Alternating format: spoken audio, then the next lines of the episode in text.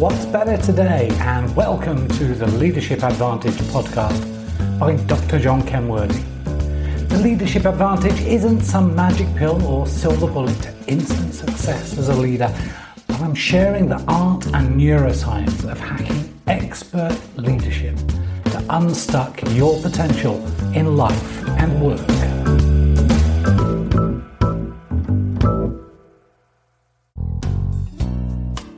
There, and welcome to this podcast on the secrets to being an exceptional presenter.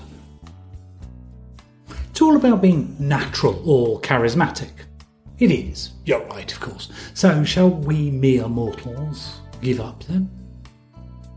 It's true, some people do appear natural and charismatic when they deliver a talk or presentation, but they usually neglect to tell you the real secret of their confidence and natural ability. That they are exceptionally well prepared and have fine tuned this and practiced multiple times. I know because I'm one of those people.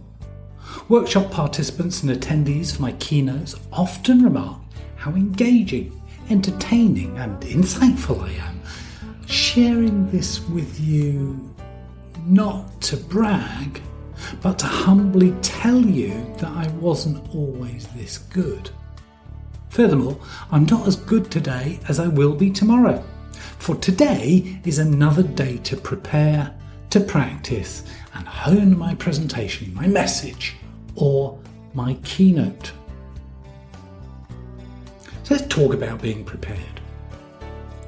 I'm not especially gifted, I'm rather introverted, though I may be less frightened than some people of being the centre of attention.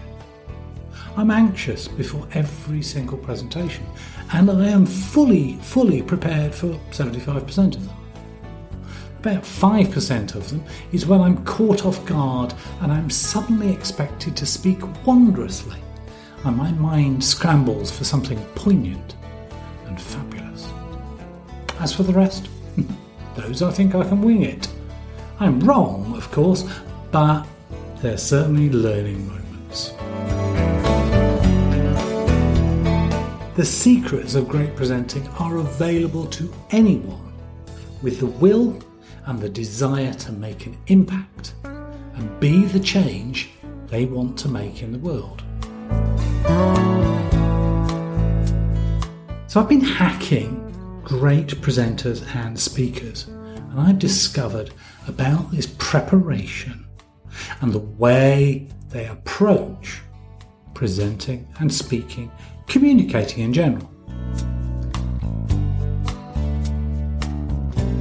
And I've designed a model called PIMP. And PIMP stands for purpose, importance, method, and product. These are the four essential elements of being exceptionally well prepared for your presentation, indeed for any communication. Think of the last presentation you attended or watched that resonated with you. You can remember the presentation vividly.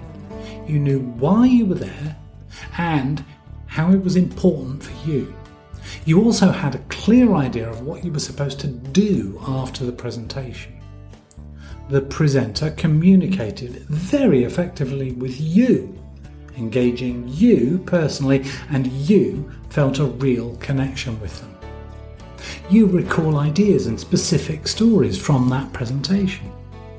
Well, that was a pimped presentation. If you are wishing that you had attended a presentation like that but cannot for the life of you recall one, then that is sad. You have yet to experience a pimped presentation. But fret not. Before long, you will be delivering one yourself, and just to be sure, you should video record it and watch it later. That way, you will have both delivered and watched a great, memorable, purposeful presentation. See, when you and your audience know the purpose of your presentation, they know what you intend to achieve and that this matters to them.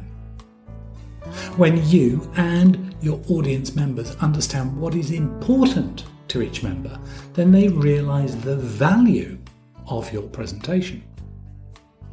And when you choose to tailor and deliver your presentation in the most appropriate and engaging method for your audience, then they will understand your message easily.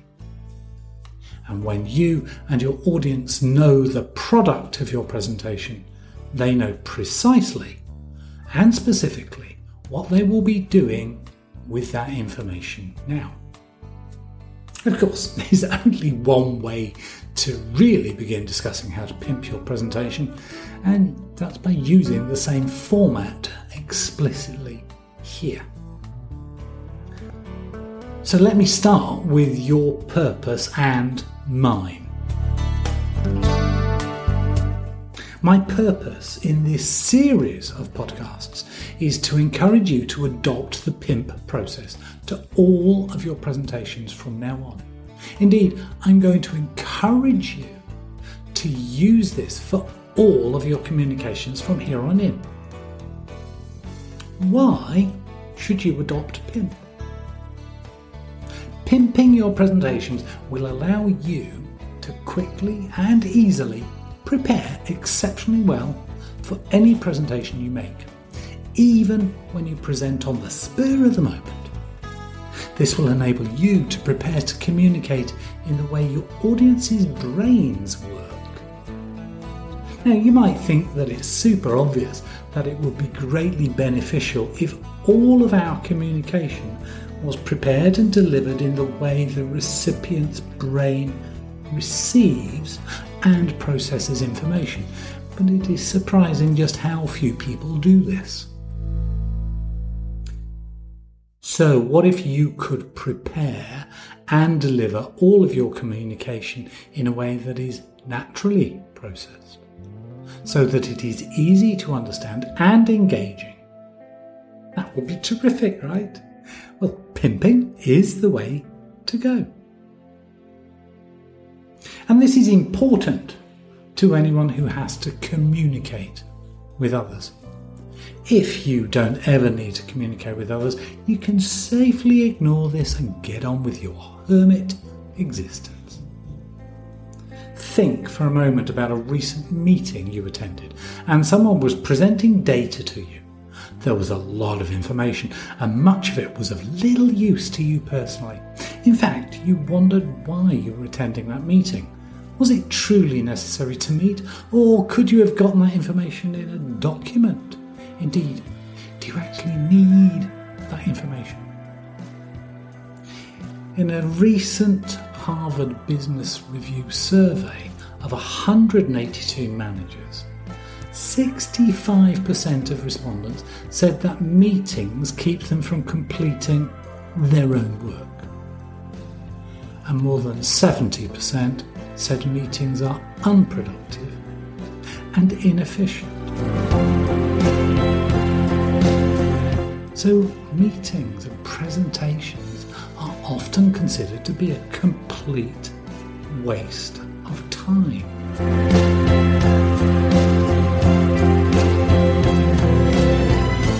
And sometimes that's to do with the method. Do you remember the brilliant lecture you attended? No, I thought not. See, if meetings are unproductive and a waste of time, what might be a better way? After all, many people argue that meetings have a side benefit for team building and networking and being the easiest way to get a particular message across. But meetings and even presentations are not always the most appropriate.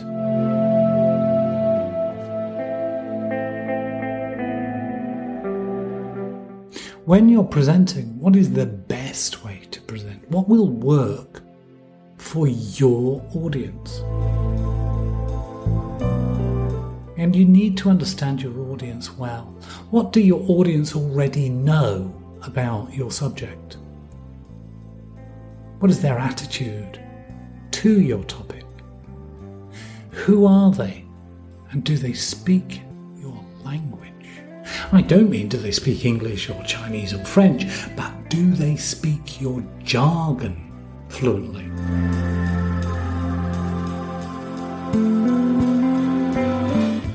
Have a course for pimping this presentation that I deliver in three distinct formats to try and meet the different needs and preferences of my audience. It's available online as a live workshop and as coaching. There are visuals for those who like visuals, and to see the visuals for this podcast, just come visit the show notes. There's audio, this podcast, for those who prefer to learn on the go, text, show notes for the readers, and of course, in my course, I do a live version. Whatever format, it is always very hands on and interactive. I get my participants to work on their real presentations throughout the course, and in tiny little increments of knowledge, they gradually build their understanding of the process and the skills to deliver presentations. You might call it learning by doing, action learning, or experience.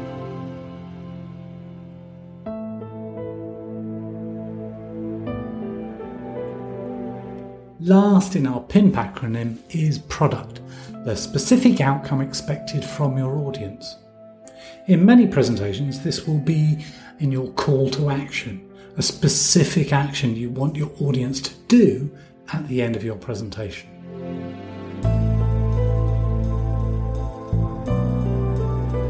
Sometimes the product for my ends of little learning and podcast like this is your understanding. So now you understand and know the approach I take in these little learnings, and you know what to expect.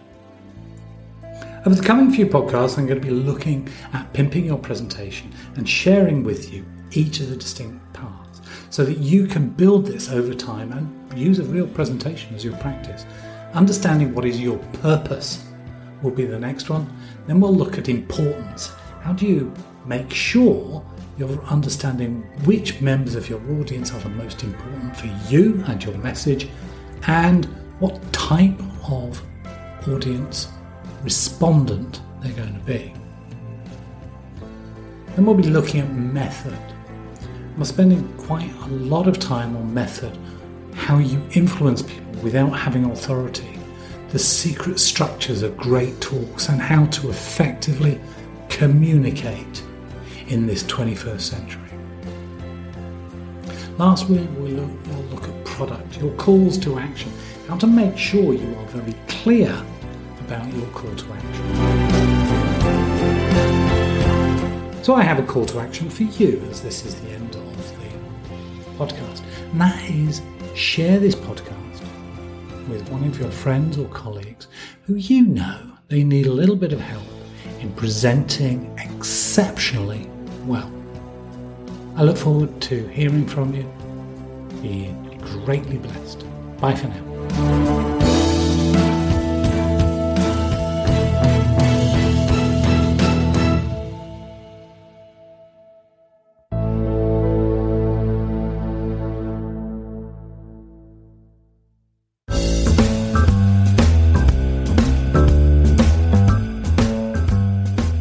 Hope that you really enjoyed this episode and we'll share some highlights with the people you care about most. My team and I are working on a series of exciting new projects in this art and neuroscience of hacking expert leadership to unstuck your true potential in life and work. To learn more, visit leadershipadvantage.com or just search for Dr. John Kenworthy and connect with me.